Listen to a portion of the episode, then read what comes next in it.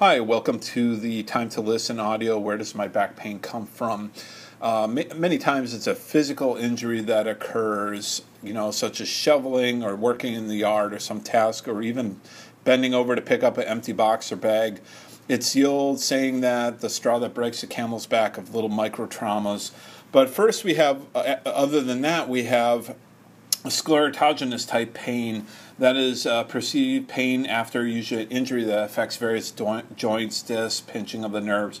Then we have visceral somatic type pain which is organs that are referring type pain uh, from one area to another or around area creating a type of pattern then we have obviously the more challenging diagnosis, which is cancer, and uh, eliminating that usually from explain, unexplained weight loss uh, over the certain age, as well as uh, nighttime sleep interruptions.